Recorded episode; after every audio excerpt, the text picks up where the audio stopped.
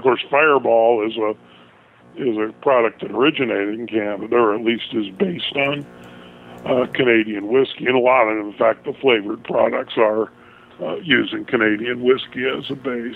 But we're not officially taking any credit for that Fireball or any other flavored whiskey. Chuck's statements are his own, and I don't know if they're actually based on history. I deny any flavored whiskey coming out of Canada. I don't even think we make flavored whiskey except for all the Whiskey. The singer's getting sore. We raise the roof, now we're lowering the floor. The band is blistered, but we got a little more. When I say Welcome to The Whiskey Topic, the weekly podcast that tends to get off topic. My name is Mark Bylok. I'm the author of The Whiskey Cabinet, and my co-host is Jamie Johnson, who runs a private but approachable bourbon club here in Toronto, Canada. You can also find our podcast on the website whiskey.buzz. Never if you want another song.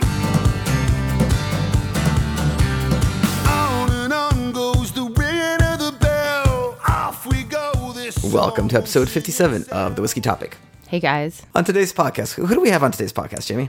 We're really lucky, actually. We got Chuck Cowdery to come on and have a little chat with us. And he's done so much stuff. He's been in the industry for a really long time. He has been on the inside of the industry, working sort of the marketing side. He's been doing his own thing, doing a blog, written some books. Like there probably isn't much in the whiskey industry, specifically the bourbon industry, that he's not done. So we were really lucky to be able to have a nice chat with him.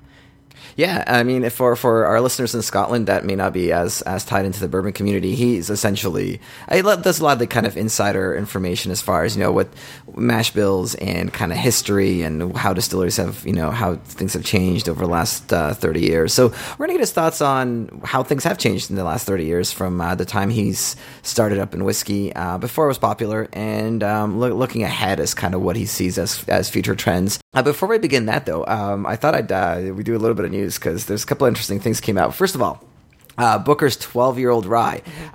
We talked about this in the podcast, I guess several episodes ago. Very excited to have Booker's. We're assuming it's going to be oaky and high proof and over the top and crazy.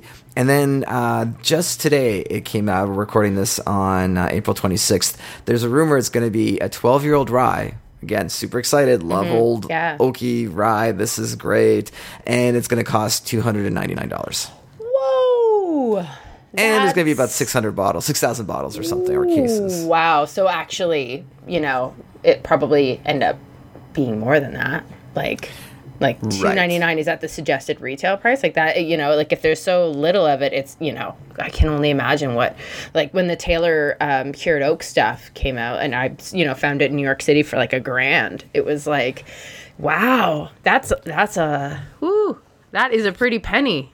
No, Jamie, you make a great point. And that's the rumor. So this isn't confirmed, but it is rumored it's going to be $300. And then assuming that is the retailed price, which means you're absolutely right. It's going to cost more. Wow. All right. So maybe I don't think we're going to be lucky enough to see it up here. And that's a total long shot. But wow. Okay. So anyways, if anyone really loves us and wants to give us a sample of theirs, we can bring you love. Well, I still have a few t-shirts, actually. We can bring you a t-shirt. I know, I was going to say, I have a few of the original Batch 1 t-shirts. Don't forget, these are the classic original t-shirts. Yes. That's great. Way to sell it, Bylok. Way to go. I was like, I can do a tap dance. Right. Speaking of selling stuff, big shout out to the Whiskey Pilot that reviewed, gave us a lovely 5 stars on iTunes. Yes, thank you. That's awesome. And, you know, it is. And, you know, these iTunes reviews are really important for us. It means, you know, we get a little more attention and more of a larger audience. And that's important to all of us. I think, you know, want to build up a larger community here. So Jamie and I had an idea. We have an idea. I think it's mostly my idea. I was going to say... that's a big question, Mark. Mark, this was totally your idea. He texted me it. So like, let's not pretend I had anything to do with this. Yeah, it's my bad idea. Starting next week, for every review we get, new review we get, and we'll start with the Whiskey Pilot, so we're going to do this at least next week. For every review we get, Jamie and I will do a shot. Not necessarily of whiskey. I might have some vodka, so I might even do a shot. I did not agree to that, Bylok. Well, you don't own any vodka anyway, so you're okay. You're good. You're good. But we will do a shot of something at the start of the show so that, you know, if we get 2 reviews or 3 reviews, we will do 3 shots, and then we'll see how the show progressively gets how it goes. Yeah. Assuming we don't have like a guest on that isn't drinking with us, because then, you know, we'll just be sloppy messes, and then he'll think she will think we're very unprofessional. That's right. Yes, as long as we have nowhere to be that night too. Like, we could take a nap before that. But yes, I'm on board for this. You know, there's going to be lots of giggles, I'm sure, and it could be kind of a riot. So thank you, The Whiskey Pilot. Thank you to Glenn, which also rated us recently, and that's actually Glenn for Jameson. What a guy. And all the others. And D. A. Trenholm. That's Trent. That's Trent. Yes. So there we go. We only know 2 of the people that rated our. We do actually only know 2 of the people, and that's and Trent listens every time. And if we don't do a good job, he's not shy about telling me. Like, he's like, oh, there was this part, and like the one where we ate the pizza, he was like, I hated that episode. That was terrible. Never do that again. You should never be eating and talking into a microphone. Either of you, I'm disappointed in you both. So like he wouldn't give us a good rating unless he actually meant it. I believe that sincerely. And then I believe that as well. Thank you, Trent. Katie Taylor also, which I do not know Katie Taylor, but I follow her on Instagram, and her husband, and they have an awesome Instagram feed filled with birds, hawks. I think I don't know what the technical word for the types of birds they have. I mean, that is a bird. Is a bird? Yeah, it's a bird. It's a bird. I just wasn't sure if they're like hawks or like falcons. I remember I posted a photo of a bird on Instagram. I'm like, look, it's a hawk. And then like 12 people are like, it's actually a falcon. Oh, whoa. Don't screw it up, man. I know. Whoa, the nerve of you. Even my mom called. My mom's like, that's the wrong bird. I'm like, thanks, Mom. Thanks, and Mom. I didn't know you followed me on Instagram. What's going on here? I know. That's so funny. What would your mom do if she gave us a rating on iTunes? Would she be like, sometimes they're funny? Not really. Well, my mom already was like, I wish I could do my mom's thick Eastern European accent. My mom is like, that part in the beginning. Why? The part where I'm being ridiculous? Yeah, she's like, that's the funny part. Funny. She doesn't think I'm funny at all. That's okay. No. That's okay, March Mom. That's okay. That doesn't hurt my feelings at all. I feel the pain in your voice. I hear the pain in your voice. It's okay. Jamie. It's fine. I'll get over it. I'll be fine. Yeah. No, my mom's a very tough woman. She's good for her. Yeah. Excellent. Yeah. I like tough ladies. They're awesome. I don't know if she'd give us maybe a 3.5. Yeah. All right. So let's not encourage her to do that. No, Mom, don't worry about it. Oh my gosh. Yeah. So anyways, we're about to get ourselves into trouble with that, putting that one in the universe, but I think that's a fun idea. So yeah, head on over to iTunes and give us a couple stars. We love gold stars, and we'll give you a shout out and do a shot. Cheers to you. And if you drink with us, we become funnier. So there's a hot tip. The more you drink while you listen to us, the funnier we are. So, without further ado, maybe we should introduce Chuck. Yeah, let's go to Chuck. Yeah, thank you for coming on the podcast. Very much appreciated. It's great to talk to you, especially because I've been reading your stuff for a very long time.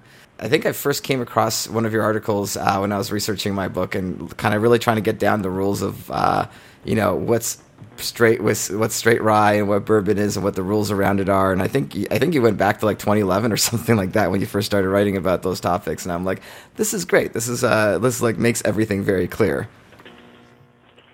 Yeah, I mean, the first book came out in 2004, and I've been involved in this really since the early 90s, and was in the industry before that, but it was in the early 90s that I worked on the documentary and about the bourbon industry, and that was what sort of got me hooked.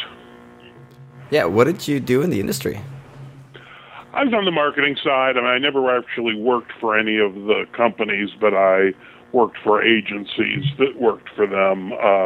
I was involved with Brown Forman for a long time in Louisville, and I lived in Louisville for 9 years. So the industry really permeated that community, and much more so even back in that era. That was the late 70s, early 80s, and you know there were a lot. There were more companies.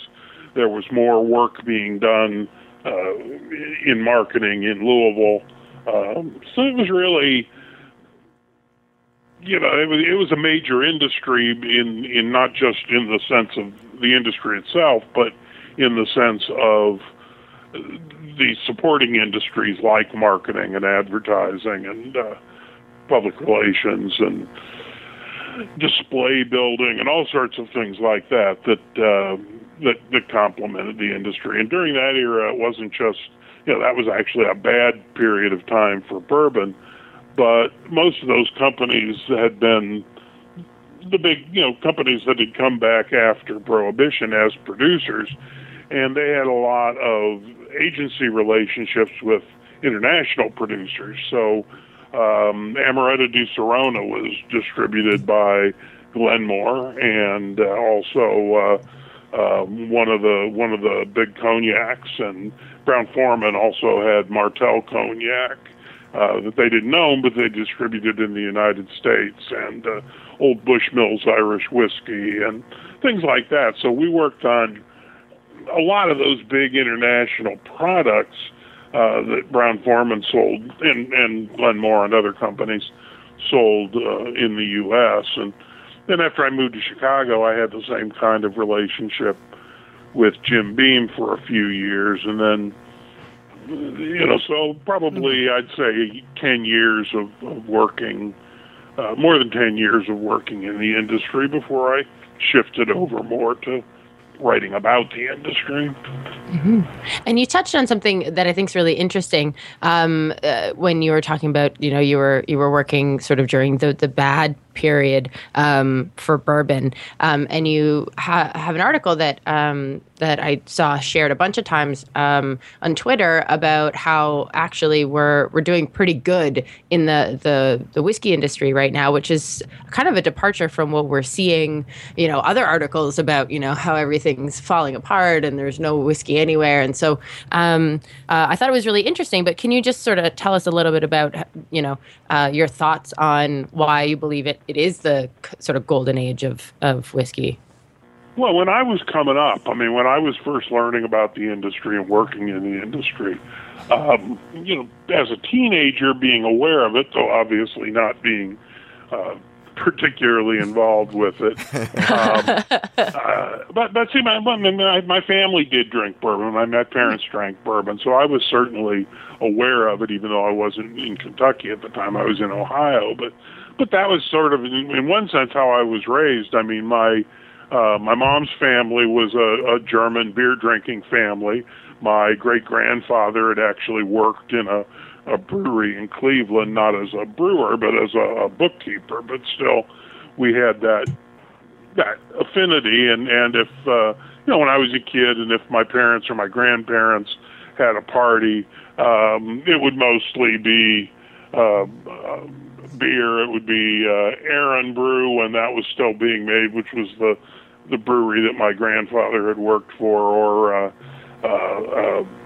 Stroh's later on, and some of those brands. So that was, and then my parents every evening, you know, before dinner, after my dad got home from work, they would have a drink, and it was always a drink, never more than one, and it was bourbon on the rocks.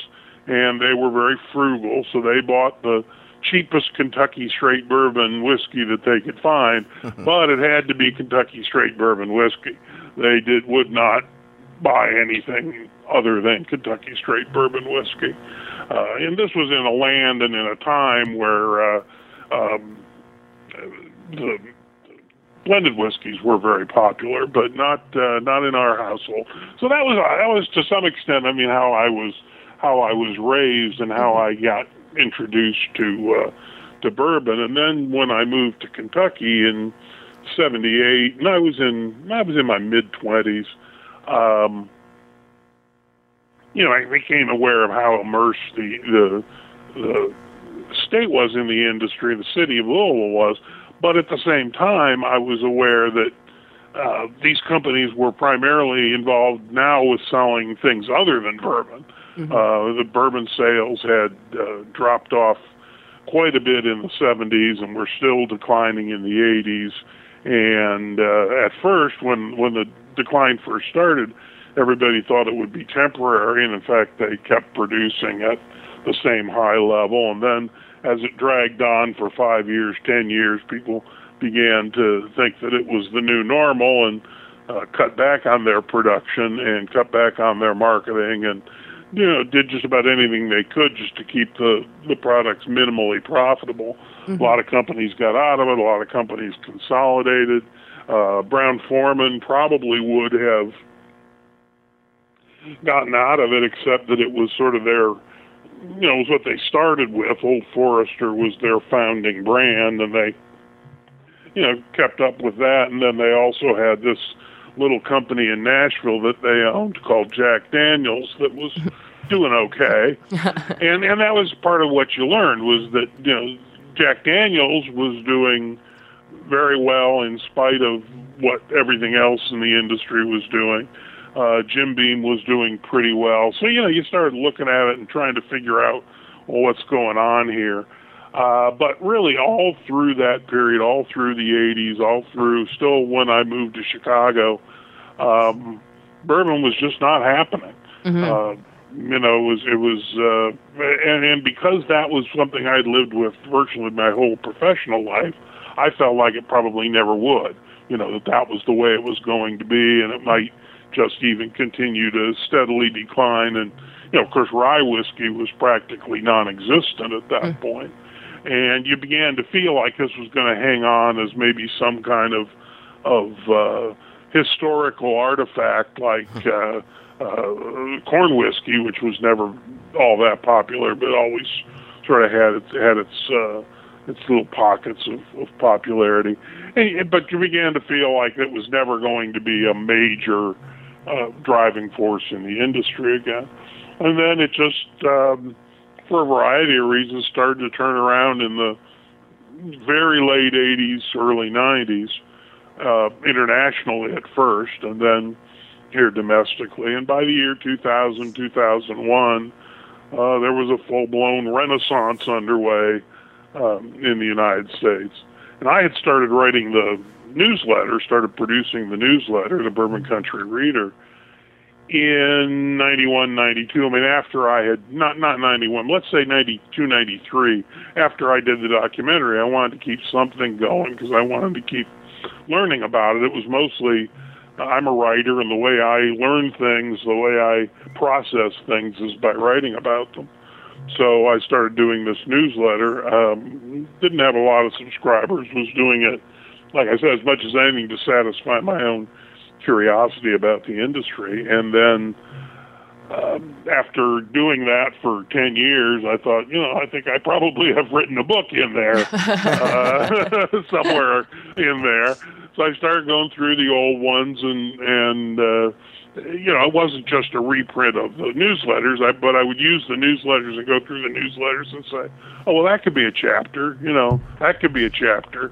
And started rewriting them and doing more research on the different aspects and fleshing some of them out. And I did wind up with a book, and that became Bourbon Straight. And then, a couple more books since then, and lots of magazine articles and a blog, and still doing the newsletter. And I'm sort of semi-retired. I no longer do the marketing work that I supported myself with for most of my career.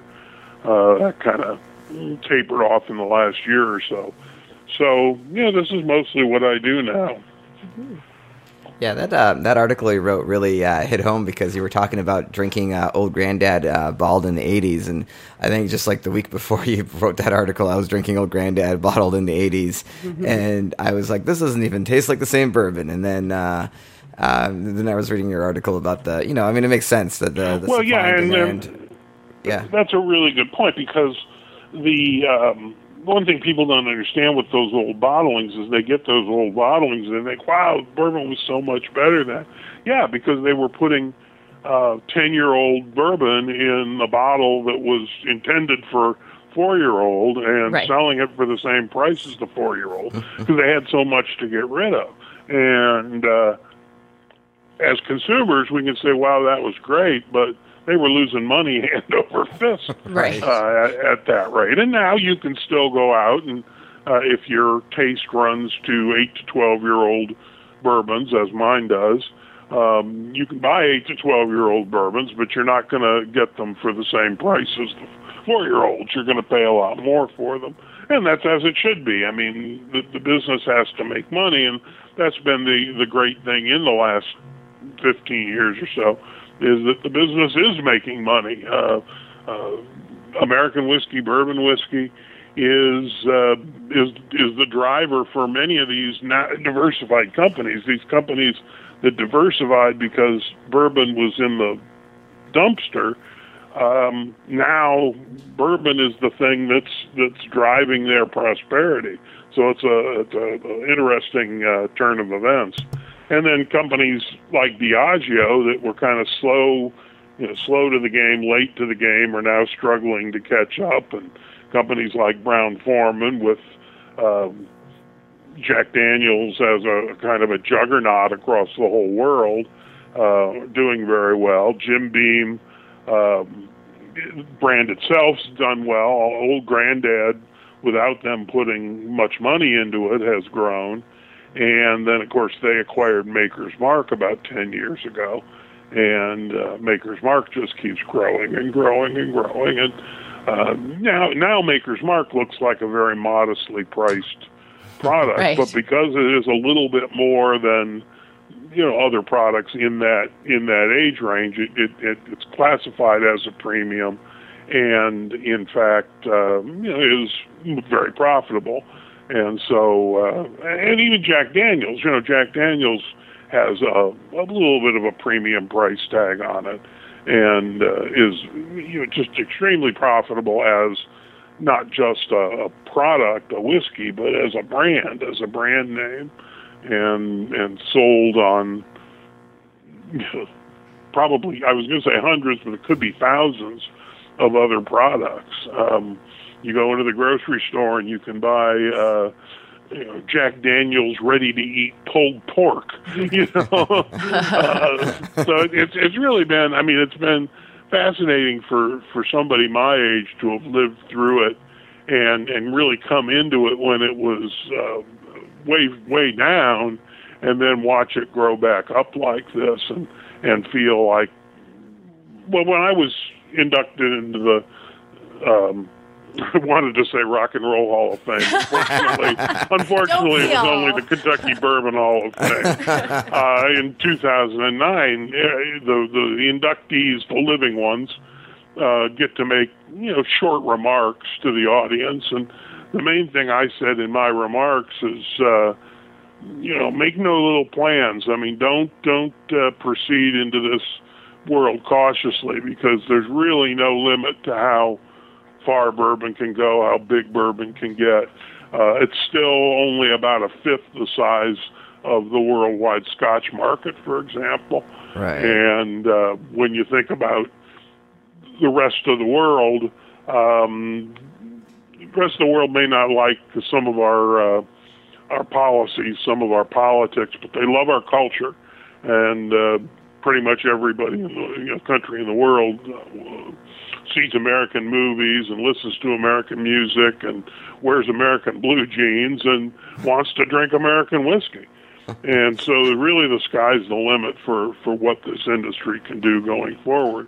And now we have all this excitement and vitality coming from micro distillers, and I think that a lot of them are still trying to find their way and figure out how to operate at a profit and so forth. But ultimately, there is at least the potential there for a lot of creativity, a lot of innovation, a lot of keeping the big boys honest and keeping the big boys on their toes. And so it's really an exciting time to be involved in and looking at this industry. I mean, what you guys are doing, I mean, you probably wouldn't have thought about doing something like this 10 years ago. I mean, of course, the technology didn't exist, but the subject matter, to choose this subject matter and not something else, I'm sure is a function of the robustness of the and the amount of interest that there is in it. People do actually want to know about it, and I think part of what they enjoy about it is the fact that there is so much to learn, so much to know, so much history, so much culture, and then so much complexity in the product itself. Yeah, it's funny that you mentioned that. Just like it seems like in the 70s and 80s, you should have been writing about vodka and flavored vodka in the 90s. But you were definitely on the whiskey side, which I think is well. Great. I mean, that was always my interest. But what I was doing professionally was all that other stuff. Right, fair enough. And I worked a lot on Bola wine and Cella wine and products like that. You know, because that's where the spending was, that's where the money was. I think people would find this very hard to believe today, but I can tell you it's absolutely true that in the mid '80s, when Jim Beam bought National Distillers, which they called it a merger, it was really an acquisition, and but National was actually the larger company, but they had, you know, more debt and more unproductive assets and so forth. But they owned, you know, Old Granddad, they owned Old Crow, Old Taylor. But what Jim Beam was buying, what Jim Beam really wanted in that purchase was DeKuyper Peachtree Schnapps. DeKuyper Peachtree Schnapps was like the Fireball of its day. It was the biggest thing going. And here's just this one flavor of this liqueur category. I mean, DeKuyper, at that time and still to this day, made the sort of full range of liqueurs. And they had made some breakthroughs. I mean, the flavor house they were using had made some breakthroughs in flavor technology, and they came up with a peach flavor that really tasted like peaches and really smelled like peaches, and it was something that, you know, really was, I mean, it really was a technological innovation, but it just caught the world by storm. And that one flavor of that one product, the DeKuyper Peachtree Schnapps, became a million case brand. A million case brand is kind of that's the threshold when you say a brand has really arrived, when it sells a million cases. And I mean, only, you know, Maker's Mark you think of as a big brand, but it only recently passed the million case threshold. And products like Bulleit and Woodford Reserve are close, but they're not there yet. Even Wild Turkey, which has been around forever, sells not a whole lot more than a million cases a year. So it's a you know, a million cases is a lot. And there was and still to this day, vodka is huge, and vodka is you know, there you're talking about many brands that sell more than a million cases, whereas there are only a handful in the straight whiskey business that do. So no, that vodka's still big, rum is still big, tequila's actually the fastest growing category, but you know, whiskey's different because of the aging and the just the nature of the product and the history of it, the culture of it in the United States, and the fact that it's so closely linked to American history, and you know, really is a product, unique product of the United States. You can make bourbon somewhere else and sell it in that other country, but you can't import it into the United States.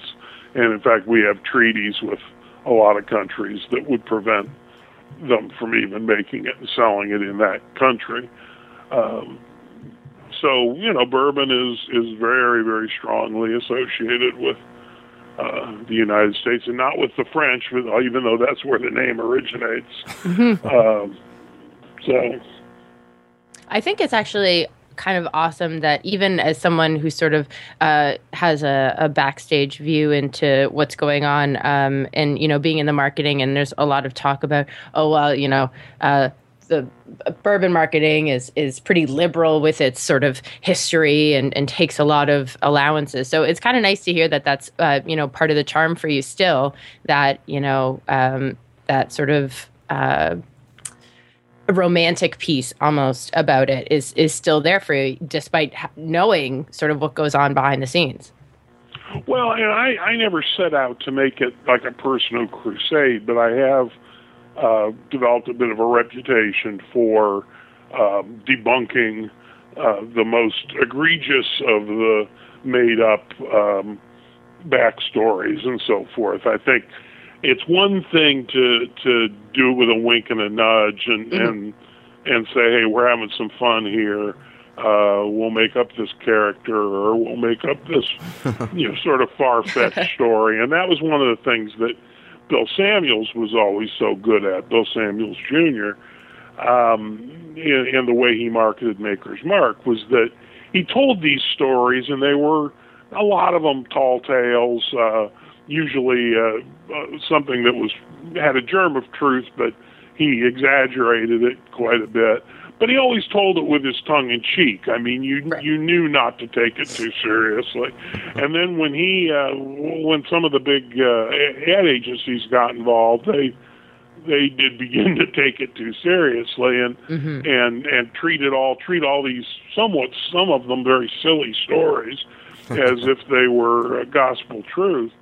And I began to write about that, and even sat down with Bill and talked about it, and he even said, yeah, I've got to really watch them a little bit more closely. I've taken because they just didn't get it. You know, they just didn't get how he had approached it. And so you've got to, you know, take that. You've got to have a balanced view of that. I mean, Jack Daniels, if you go to their website, and they may have changed them, they're constantly updating their website, but the tab doesn't say history. It says legends and lore. Right. You know, and so there really was a Jack Daniels, and he really did have a distillery, and he really did have a company, and that's not, you know, that all happened 150 years ago. It shouldn't be that hard to document it.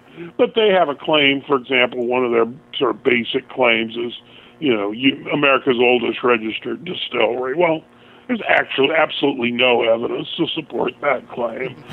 They can't even give a good answer to the question, you know, registered where, you know, I mean, right. Registered in what way, under what law, you know. Right. Yeah, it's just something that they, and what part of that was certainly 100 years ago, 125 years ago, when advertising was starting to grow as a practice, the idea of truth in advertising just had not caught on. I mean, it was just everybody just made stuff up and made these grandiose claims, and that was normal. And I get a little bit resentful because that was my career when people think that's still normal, and while it does still happen, it's by no means the norm. Most advertising is, at worst, exaggerated, but not outright dishonest. Although we've had some cases, and you know, one of the best known ones is the Templeton Rye, and it's something we can talk about without, you know, fear of any repercussions because it's been litigated, and you know, it's they've had a settlement, and in effect admitted to the wrongdoing, whether or not they explicitly did or not. And one thing they did that was clearly against the law that they did for 10 years was not putting the state of distillation on the label. The law very clearly says that if you, this is true for whiskey, it's not true for vodka or other things, but it is true for whiskey. You've got to have an address on the label, and it's got to be a place of business. And that can be just about any place of business.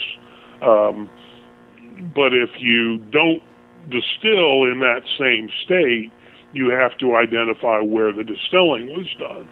And since Templeton was trying to create this illusion that they were doing everything in Iowa when they weren't, they just neglected to apply that law. And so they never put distilled in Indiana, which was in fact the case. And that was what really got them. They couldn't. They could say the other things were just hyperbole and marketing fluff and so forth, but they couldn't argue their way. They couldn't talk their way out of the fact that they had actually violated that labeling law for 10 years. Yeah, so you've got that sort of thing, and I enjoy researching it. Yeah, I enjoy. It's not so much that I enjoy busting people, but I enjoy getting the truth out there, helping people understand what's real and what's not, so that they don't waste their money on things and companies, that don't really deserve it. When you were talking about how marketing used to be and how it is today, how it used to be more tongue-in-cheek, it reminds me of a previous guest on the show, thewhiskeyjug.com. Josh was telling us when he went to the Gifted Horse, they had a launch party in LA where they told the story of how this accidental mixing happened. And, I read his article about this, and then we had him on the show, and I asked him, I'm like, so I couldn't tell because the tone seemed very like they had actors and they had like this entire presentation. And I was like, I'm not clear as to whether or not they were being serious about it being an accidental mixing blend or is it just a story that they're trying to sell? And, and Josh's answer was like, it seemed a little tongue-in-cheek, but I have no idea. Like, it just wasn't clear. Well, and there's a reason they don't invite me to those things. Right. And they don't. Yeah. Listener Dan Side has a question for you. What distilleries that have been open in the last 10 years do you think will be here in the next 50 years? Like, which ones are showing a lot of promise? Of the small ones, I think different ones for different reasons. The folks at Willett took 25 years to get their operation going, so I think they are on pretty solid footing. I think that's a family operation, and the family goes back some generations in it. And I think they pop immediately to mind. The Pogues pop into mind, although they've got a much smaller operation. They come to mind for much the same reason. They've got a deep family involvement.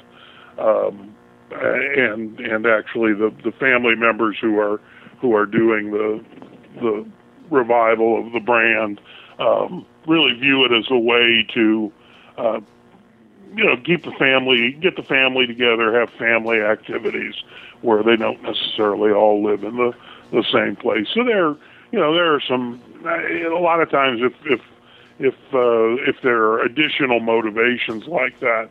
That actually gives a company a chance. I've been impressed with a lot of outfits. Garrison Brothers in Texas, mm-hmm. But you had Balcones in Texas, which was doing great things and going great guns, and has done a big expansion, but has in the process lost its guiding visionary in Chip Tate, so you really wonder there whether they've got the mojo to keep that going. But a lot of places have seen things change. Stranahan's lost its original master distiller when they sold to Proximo.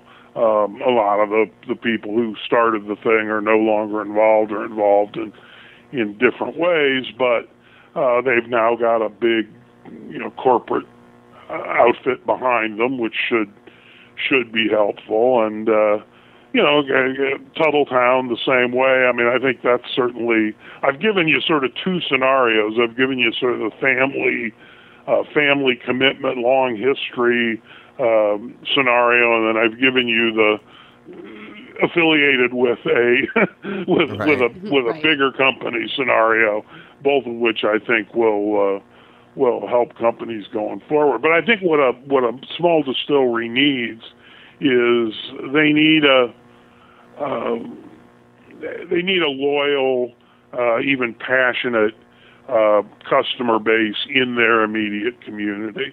I think that's the key. Keep it.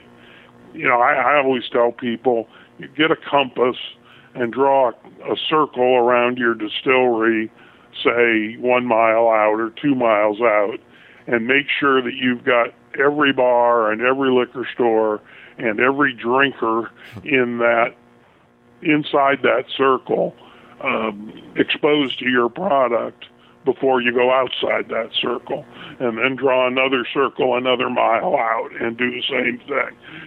Keep it a local business. Great Lakes up in Milwaukee impressed me a couple of years ago when they released a bourbon that they had done that they only had 300 bottles of it, 375 milliliter bottles, so half bottles. And they said they were going to release it on this Saturday afternoon and have a little party, and everybody, could line up and get a voucher that entitled them to buy up to 2 bottles.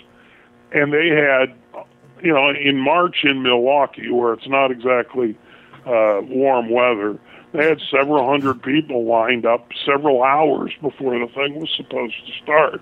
And so even a couple hours before it was supposed to start, they had more people in line than they had bottles to sell them. That impressed me in terms of what you can do if you really work your local market and really have people to find it exciting. They really like, there's a much broader movement of supporting local businesses, supporting local products, supporting local farm products and so forth, but also manufactured products. And so it's feeding into that. But there's a magic, a mystery to alcohol that I think maybe even gets people more interested in supporting something local. Koval here in Chicago, Few in Chicago. There are a lot of them. I was going to mention Angel's Envy, but they've sold to Bacardi, but they're still not actually a distiller. So that's one of the things that's been interesting in the last year or so has been the growth and the launching of what I call the mid-majors. Your typical micro distillery, small distillery, has anywhere from let's say a 100-gallon still, which is 100 gallons of something seems like a lot, but a 100-gallon still is actually very small from the standpoint of what it produces. Because really, use real rough numbers, if you start out with 100 gallons of fermented liquid and distill that down, you're going to get about 10 gallons of what you're really looking for. So the 100-gallon still is very small. And the bigger micro distilleries will have a 500, a 600. They might even have more than one. They might have a couple 500-gallon stills. And then you start to get into certainly amount of production that is viable, but still nothing close to what any of the majors are doing. And when I'm talking those still volumes, I'm talking pot stills too, which pot stills in general mean you're going to have a slower production and so forth. And if you're using column stills, which is what all the all the big guys use. But now you've got a number of distilleries that have opened or are on the verge of opening that are using column stills, and they're almost all smaller than the smallest of the existing majors, but not much. And they are going to have significant production. And what I estimated is the 10 to 12 that are either open now or will be opening in the next year, most of them in Kentucky, a few outside of Kentucky, that they add the equivalent of another Jim Beam in terms of industry volume. So it's not like they're doubling the industry volume or anything like that, and it's certainly not like any individual company is building a distillery as big as Jim Beam or Jack Daniels, but all added up, they're going to amount to some significant production. And these are, and what's interesting also about this is these are companies in many cases that have gone for many years buying on the bulk market, buying either bulk whiskey, finished whiskey that they're just buying to immediately bottle and sell, or they're buying new make. They're in effect contract distilling, where they're paying a distillery to make for them, but then they own the whiskey as soon as it's distilled. And those companies are basically finding it impossible to buy enough whiskey. And the only way that they can assure their supply of whiskey going forward is to make it themselves. And so you've got a company like Luxco out of St. Louis that has been in business for 50 years and been selling bourbon for 50 years, but they've never made a drop of it.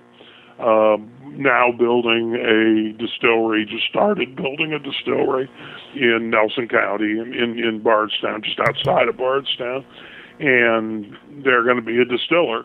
Michter's is another example. Michter's is a brand name, but a company called Chatham Imports that's been around for many years as an importer, as a rectifier, as a bottler, marketer, but never as a distiller. And even for the last 10 years or so, 15 years, that they've been pretty active in the bourbon business, they've been doing it with initially bulk whiskey and then contract distilled whiskey. But they, exactly like Luxco, began looking at the market going forward, looking at their growth potential, looking at how much whiskey they were going to need in the future, and came to the conclusion that the only way for them to have a steady supply, a reliable supply at a price they could afford, was to make it themselves. And so they've invested, and of course, building a distillery, especially building a distillery of that scale, takes it's multi-million-dollar. I would say a minimum of $15, $20 million, and certainly can spend more than that. To build something that can only really be used for one thing. That's what kind of impresses me about people who are making that kind of investment. You build a bourbon distillery, that's all you can do with it is make bourbon. Right. It can't really be converted into any other use. Sorry, you were saying something? That's okay. No. You talking about that just sort of sparked a question in my head about personally, what are you sort of most looking forward to, like, product wise or new distillery wise? Is there something that's sort of getting you excited that you're hearing some buzz about? Well, that's what I've been talking about is that I'm certainly anxious to see what these companies are going to be putting out, and they'll, Michter's has been actually in production for not quite a year. Willett has actually been in production now, I think, for 3 years, maybe it's more than that.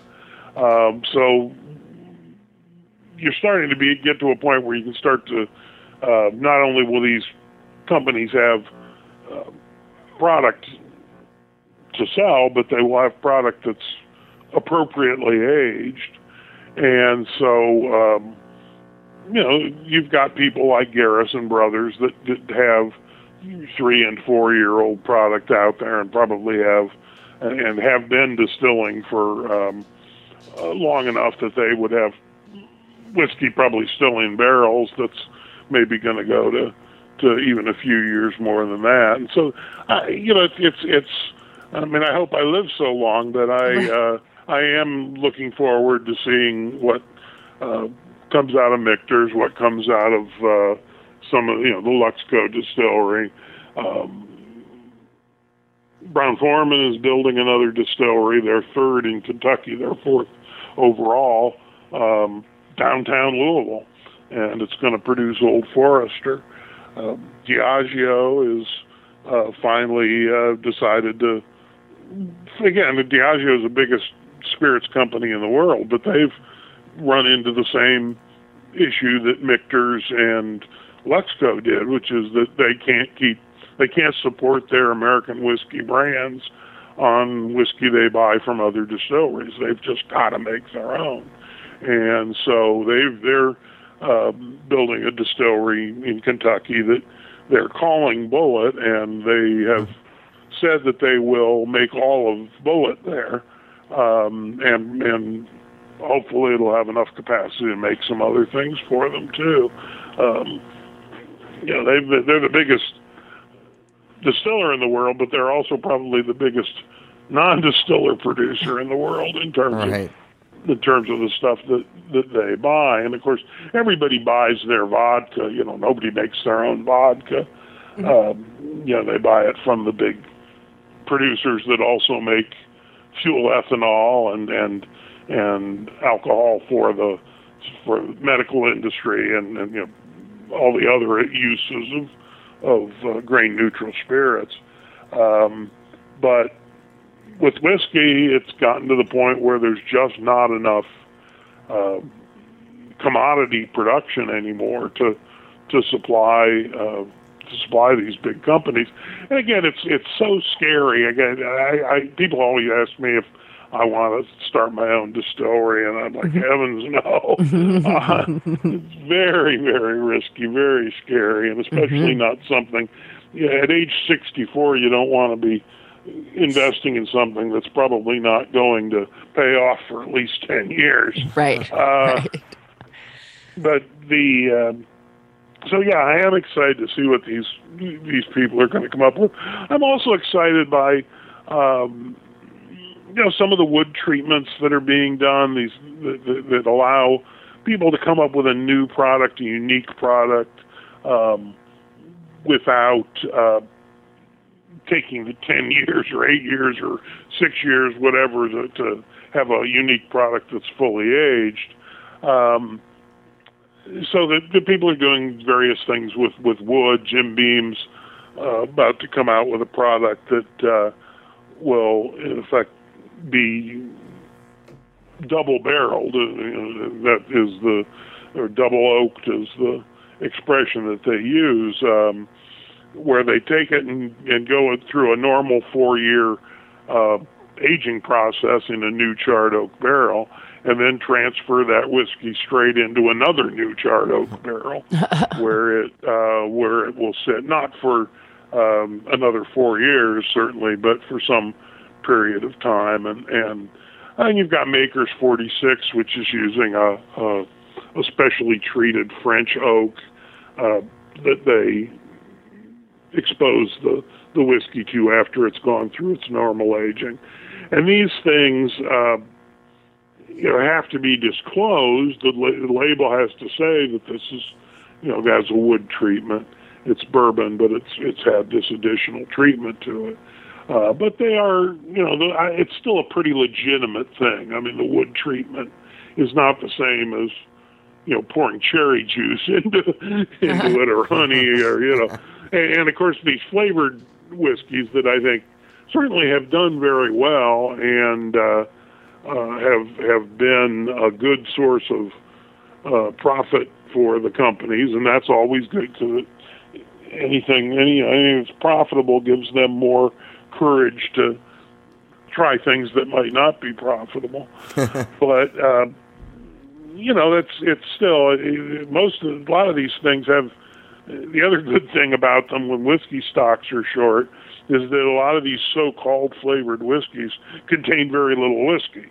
They're a mixture of some whiskey and a liqueur, and so that the liqueur part of the mixture can actually be grain-neutral spirits. So they're actually putting out products that contain grain-neutral spirits, but they don't have to call them blended whiskeys, and they don't even have to disclose the percentage of grain-neutral spirit, because it operates under a different set of rules, and all they have to disclose is that it contains it's a mixture of whiskey and a liqueur. And that's what Jack Daniels honey is. That's what Wild Turkey is called, American honey, or whatever their equivalent is. And I don't know how much of those you get in Canada, but that's been, of course, Fireball is a product that originated in Canada, or at least is based on Canadian whiskey. And a lot of, in fact, the flavored products are using Canadian whiskey as a base. We're not officially taking any credit for that Fireball or any other flavored whiskey. Like Chuck's statements are his own, and I don't know if they're actually based on history. I deny any flavored whiskey coming out of Canada. I don't even think we make flavored whiskey except for... No. They make the whiskey, and then the flavoring takes place in the U.S., which is the case, I'm sure, with most of them. Totally believe, yeah. But yeah, I mean, and Canadian whiskey has benefited from this too. I mean, I don't have quite as much interest as I do in bourbon, but there again, the same sorts of things have been going on, people innovating, people trying new things. 40 Creek, very successful. The guy there, John Hall. John Hall. He worked so hard for so long that I swear he never changed his shirt. It's kind of an inside joke because he always had a uniform, and he always appeared wearing what appeared to be the same shirt, which I'm sure he had 24 of. But then he managed to sell out to a big company and got a real nice payday. And God bless him, because he worked very hard and did a lot of good things. That's an industry in Canada that's even more consolidated than it is in the United States. Fewer companies involved, but even those big companies have, Diageo, which of course owns Crown and now most of the Seagrams, certainly all of the Seagrams whiskeys, and it's really just a handful of companies, but even they are doing some interesting and innovative things with grain mixtures and with one thing Canada can be maybe a little bit prouder of is the ryes, mostly from Alberta distillers, that have been imported into the U.S. under brand names like Whistle Pig and Jefferson's and others like that are actually true straight ryes, and not blended whiskeys, that are very high quality and have done very well and make sold at a very high price and make a good profit. So it's certainly not limited to the United States. The Canadian producers have done a lot too. But I yield to Davin de Kergommeaux on anything having to do with Canadian whiskey. He's my guru when it comes to Canadian whiskey. Yeah, Davin's been on a guest on the show a couple of times, and also very much helped me with my Canadian whiskey section in the book, because he's pretty much, he knows everything. It's really great having him in Canada. I mean, David Broom, who's one of the best known white writers about whiskey internationally, and has written, is primarily a Scotch writer, although he has done quite a bit with Japanese whiskey as well, and did a big, coffee table, luxurious type book.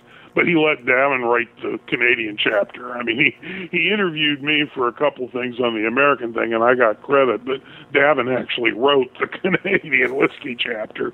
Dave didn't even, felt like that was the only way he could get it right. So yeah, Davin cuts a pretty big figure. Absolutely, he's a good guy, and that's been one of the things. It's, we're having a very nice chat here, even though we've never met before.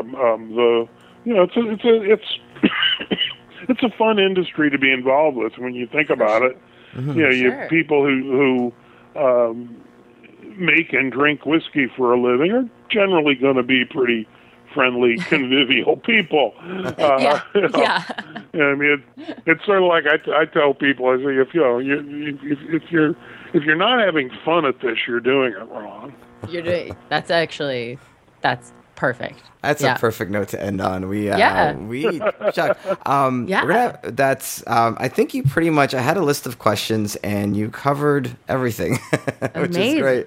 Well done. But we're gonna link to your book. Our whiskey.buzz is gonna have a shop link by the time this goes up, so people can actually buy the books. Because we've had many authors from different whiskey authors from around the world talk. So we'll make sure to link that book on the website as well. You are not on Twitter. I should say you are on Twitter, but your only tweet is "I am not on Twitter," which has become so hugely famous that I don't dare go on Twitter now because everybody gets such a kick out of the fact that I made that one tweet. Awesome. I hear about that all the time. I love it. But we'll link to your Twitter profile as well. Why not? You should get followers. Doesn't matter if you use that. But more importantly, the blog, which I think is a very as I'm sure our listeners have heard, a very kind of practical, open way of talking about whiskey, very realistic and business focused, but also kind of the authenticity as well. And I very much enjoy your writing.